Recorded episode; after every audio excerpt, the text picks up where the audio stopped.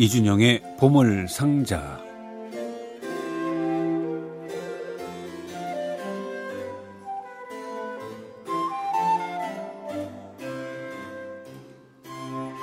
사람이 살아가면서 가장 많이 하는 얘기 중에 하나가 시간, 세월 얘기가 아닐까 싶기도 한데 예, 왜 이 얘기하냐고요? 오늘이 7월의 마지막 날이군요. 자, 내일이면 또 8월이 시작되는데 참 무더위가 기승을 부리겠지만 8월도 아름다운 당신에게 음악이 있어서 조금 위로가 되지 않을까 합니다. 오늘도 이준영의 보물상자를 어, 기대하면서 이준영 씨 모셨습니다. 어서 오십시오. 안녕하십니까? 네. 휴가 다녀오신 거죠? 지난번에? 네, 그, 그렇죠. 어디 어디 다녀오셨죠? 로마. 아, 예.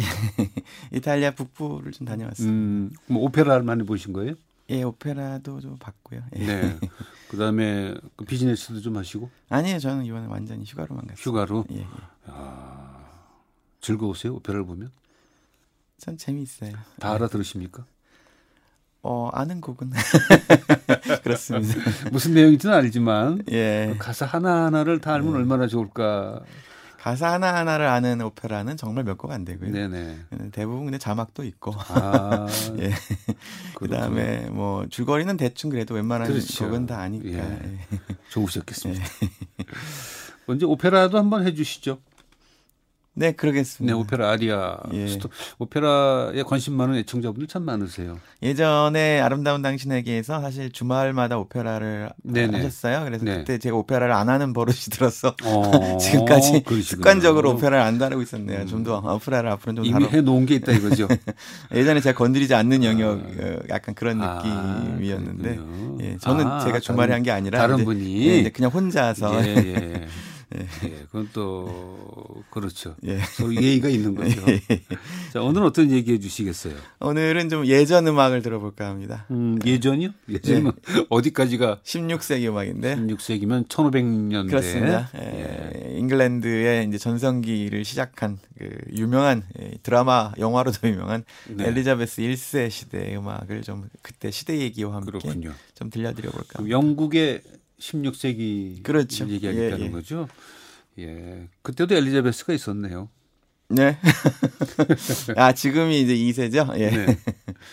네. 음, 역사상 엘리자베스 1세가 음악적인 역사상 네. 중요한 인물이신가요, 이분이?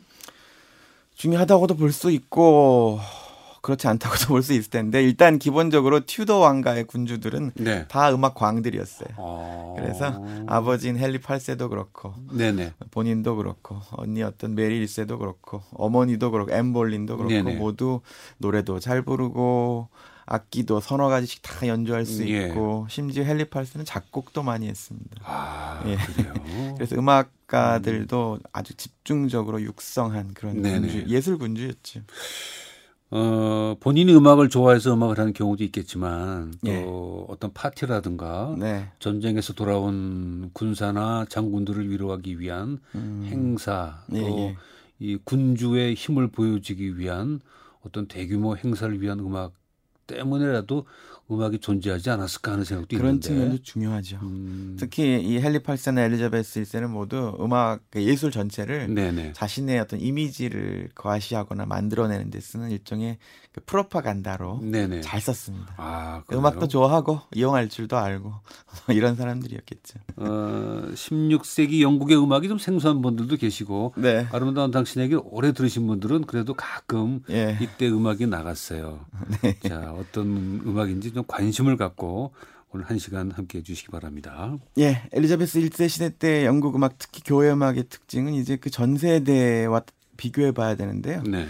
헨리 8세에서 에드워드 6세, 메리 1세, 엘리자베스 2세, 그러니까 아버지와 3남매로 계속 군주들이 네네. 이어졌는데 이때 음악적, 정치적 성향이 다 달라서 네. 예술이 굉장히 힘들었습니다. 어. 헨리 8세는 수장령을 선포하고 영국 국교회, 그러니까 오늘날의 성공회를 설립했는데 어, 정치적으로 그랬지만은 종교적이나 예술적으로는 예전 의식을 좋아했어요. 음. 그러다가 그 아들인 제일 막내 에드워드 6세가 왕이 올랐는데 소년왕 어, 이 아이는 어, 철저한 개혁주의자라 네. 종교 개혁을 더 철저하게 시행했습니다. 아하. 그러면서 음악도 어, 예배를 방해하면 안 된다는 음. 취지하에서 음. 간소하게 네네. 짧게 그리고 음표를 막 늘이거나 장식을 막 붙이거나 너무 복잡하거나 이래서 사람들이 가사를 못 듣게 하면 안 된다 해서 음악에 굉장한 제약을 가했어요. 네. 그렇다고 뭐 칼뱅 쪽은 아니네요. 그쪽 영향을 많이 받았죠. 음. 칼뱅 쪽이 바로 그렇습니다. 그렇죠. 음악 예, 예. 예배는 예배여야 예. 된다. 근데 이제 5년 만에 6년 만에 세상을 떠나고 맨 맏이인 메리 여왕이 왕위에 올랐는데 네. 메리 여왕은 또 아, 열렬한 카톨릭 신자여서 왕국 전체를 카톨릭으로 되돌렸습니다. 네. 덕분에 음악도 다시 예전에 라틴어 교회 음악 화려하고 장엄하고 웅장한 라틴어 음악이 다 돌아왔어요. 아하. 근데 또 메리 왕도 5년 만에 세상을 떠나서 네. 마지막으로 엘리자베스 1세가 왕위에 올랐는데 엘리자베스 1세는 양쪽에 다 균형 있게 에, 바라보려고 했지만 역시 다시 음악도 영어로 된 간소한 음악 쪽으로 돌아가게 됩니다. 네. 첫 곡으로 들려드릴 탈리스의 작품이 바로 이 엘리자베스 1세 초창기 음악인데요. 에, 탈리스는 당대 최고의 작곡가로 이렇게 정권이 바뀌고 예술적 요구가 바뀔 때마다 거기에 다 맞춤형으로 네. 음악을 썼어요. 아. 그래서 이제 현대 영국 음악의 아버지가 되었는데 네. 예, 엘리자베스 시대 때는 다시 음악을 좀 더 간소하지만 아주 투명하게 만들라는 요구에 맞춰서 음. 당시 캔터베리 대주교였던 파커 주교의 시편을 위한 선율이라는 작품을 썼습니다. 모두 8곡의 짧은 예, 선율인데 예, 그중에 4곡을 들려드릴게요. 이 중에서 세 번째 곡을 20세기에 바로 랄프 본 윌리엄스가 편곡해서 탈리스 주제에 의한 환상곡을 만들었습니다. 네. 아주 유명한 곡이죠. 탈리스 스콜라스 노래로 한번 감상해 보시죠.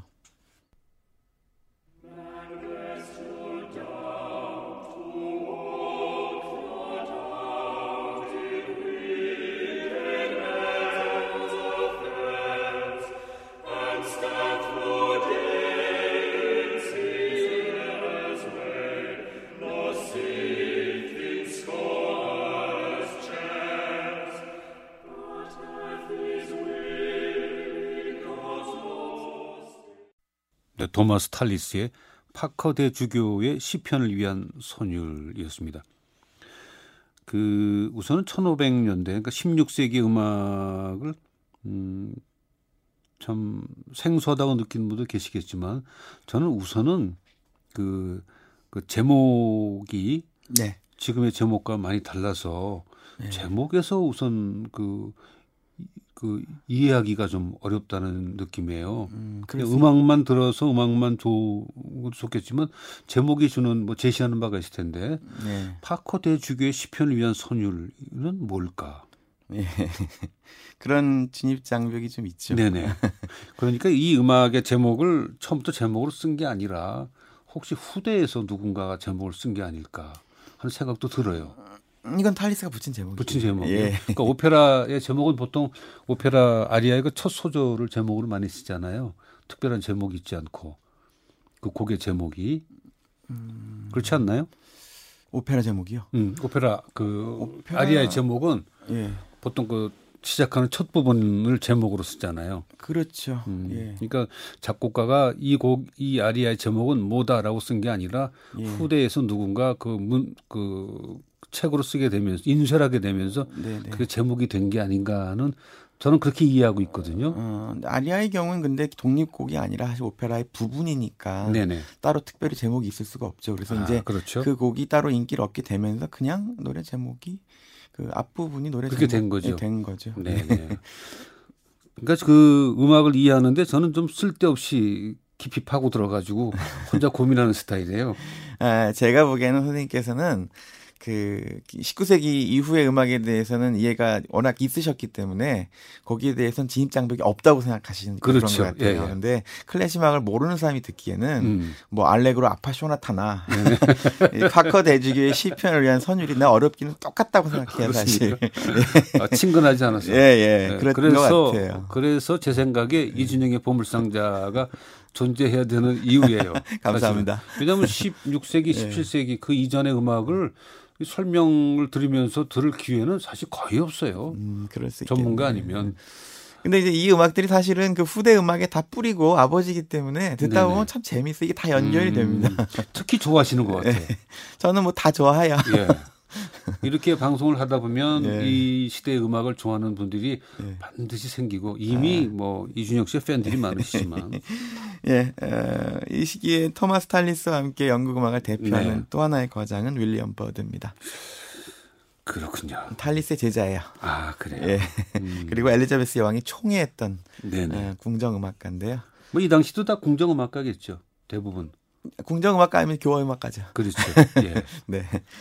에, 윌리엄 버드는 아, 특히 교회 음악하고 기악곡 양쪽에서 모두 아주 엄청난 업적을 남겼는데 네. 윌리엄 버드가 바로 바로크 시대 건반 음악 전통의 창시자와도 같습니다. 아. 윌리엄 버드가 아, 100곡이 넘는 건반곡을 썼는데 그 거의 평지 돌출이에요. 그 전에 사실 이렇다 할 어, 그런 전통이 없이 네. 혼자서 만들어내다시피 이런 건반 음악 당시에는 건반 음악이 아직 태어나기 그러니까 성악 음악을 그냥 연주하는 정도의 어떤 성악 음악의 그 경계 안에 있는 그런 존재였는데 이제 거기 독립해서 음. 자유로운 형식으로서의 건반 네네. 음악을 윌리엄 버드가 아, 몇몇 스페인 대가들과 함께 처음 시도했다고도 볼 수 있습니다. 네.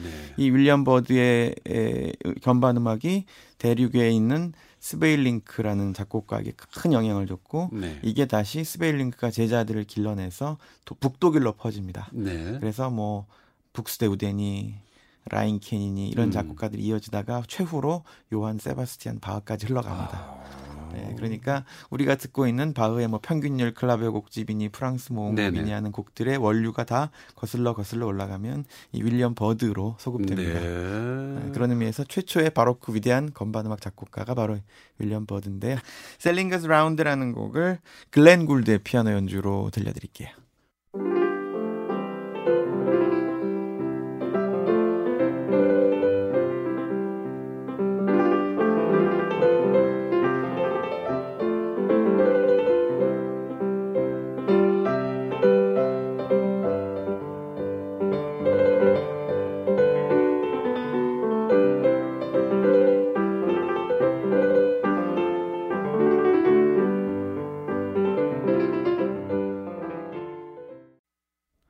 네, 윌리엄 버드의 Sellinger's Round를 글렌 굴드의 피아노 연주로 함께 했습니다.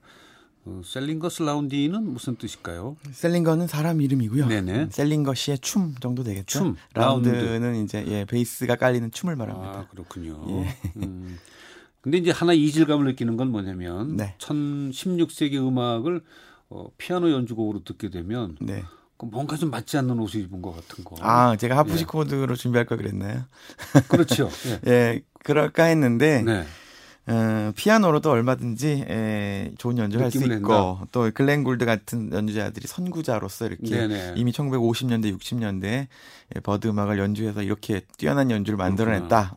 저는 이제 건, 이런 네. 이런 연주를 듣게 되면 네. 어, 상투 틀고 갓 쓰고 예. 어, 양복을 입은 느낌. 아 그럴 수 있죠. 예. 예. 아또 좋은 제 느낌이에요. 아, 좋은 지적이세요 사실 하프시코드나 뭐 버즈나 예. 같은 당대 악기를 연주했을 때 더 매력적이죠. 왜냐하면 상상은 지금 저 16세기로 가 있는데 네. 그 하프시코드가 연상이 예. 되잖아요. 예. 연선께서는 피아노를 연주하는 바우드 별로 마음에 안 드세요? 어 조금 그래요. 어, 좀 이질감 느끼고 너무 강해요. 굉장히 섬세하시네요. 예. 까다로운가요? 아니에요. 예술은 사실 그렇게 예. 까다롭고 섬세한 사람들에 의해 발전합니다. 음, 아이 고맙습니다. 예. 윌리엄 버드라는 분의 곡을 좀 더 들어봐야 되겠어요. 네, 교회 음악 한 곡 더 준비했습니다. 네네.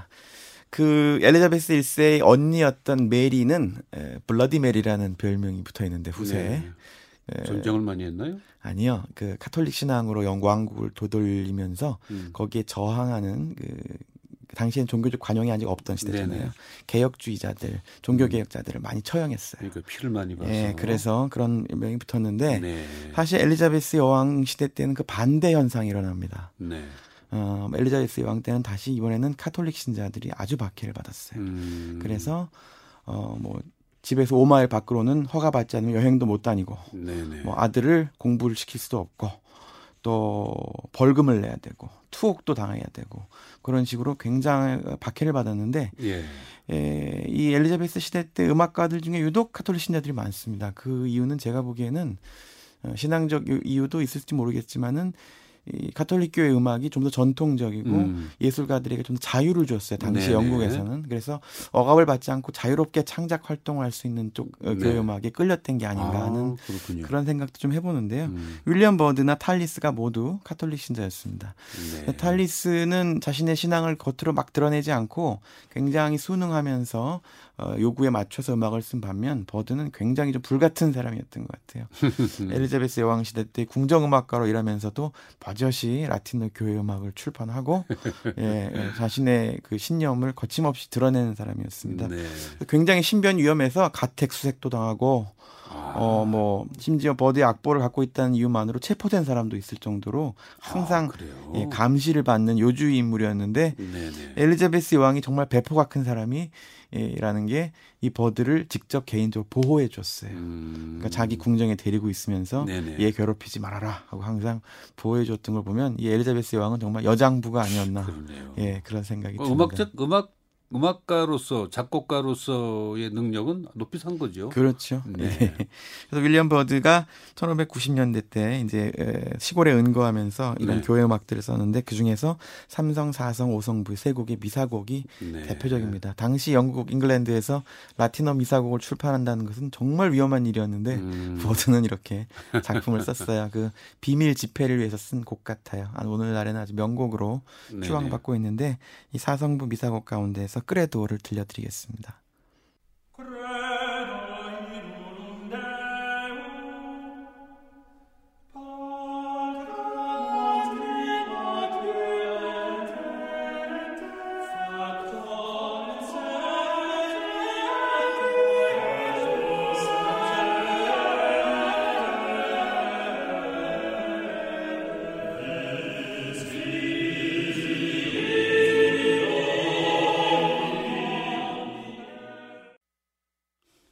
네, 윌리엄 버드의 사성부 미사 가운데 신앙 고백 크레도를 앤드류 카우드가 지휘하는 카디널스 뮤직의 연주로 함께했습니다. 사성부라는 것은 우리가 보통 합창이 얘기하는 네. 그 사성을 얘기하는 거죠. 그렇죠. 거의 비슷합니다. 네. 소프라노하고 알토가 들어가나요? 네, 네. 남성은 네, 테너하고 테너, 베이스, 뭐, 바리톤 베이스, 예, 바리톤 베이스. 예, 예.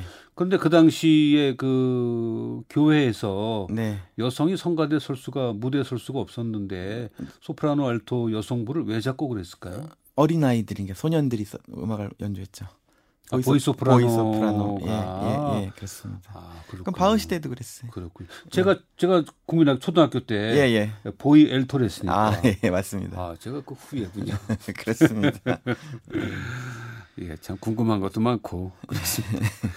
인류의 역사는 종교로 인한 전쟁, 예. 또 영토로 인한 전쟁, 그렇습니다. 그러면서 네. 동시에 아름다운 음악이 발전했다는 아주 그, 그 네. 괴리감이 지금 머릿속이 복잡합니다 지금. 예, 종교적 관용이 아직 없던 시대여서 이런 네네. 가슴 아픈 일들이 있었는데 엘리자베스 여왕 시대를 마지막을 장식한 대표적인 음악가는 존 다울랜드입니다. 어, 다울랜드는 굉장히 유명한 음악가인데요. 유명하죠. 네. 예. 그죠. 아, 16세기 작곡가였습니까? 네. 16세기에서 예. 17세기 초반에 걸쳐 살았죠. 음... 에, 버드보다 한 세대 후의 작곡가인데요. 네네. 어, 윌리엄 버, 존 다울랜드는 젊은 시절에 뭐 이탈리아, 독일, 프랑스를 다 오가면서 음악을 네네. 배웠어요. 그래서 국제적인 감각도 있었고, 음. 덴마크 왕실 음악가도 또 있었고, 그러다가 네. 나중에는 영국 왕실 음악가가 되었던 사람인데 당대 최고의 류트 연주자였습니다. 아, 네. 작품도 류트 독주곡이 많고 류트 반주로 부른 노래가 많죠. 네, 기대가 됩니다. 예, 그 당시 엘리자베스 시대 말기에 영국 사람들의 정서 중에 멜랑콜리가 있습니다. 네. 그래서 우수에 젖은 음악들을 많이 썼는데 음. 다울랜드가 아주 그 대표적인 사람이에요. 그 바울렌의 곡 중에는 눈물, 뭐 흐느껴, 울고 뭐 이런 단어들이 정말 많이 나옵니다. 그 대표작이 당대 최고 히트곡이었던 네. Flow My Tears 흘러라 내 눈물이라는 곡인데요. 이 곡을 폴 에그뉴의 노래 크리스토퍼 윌슨의 루트 반주로 들려드리겠습니다. Flow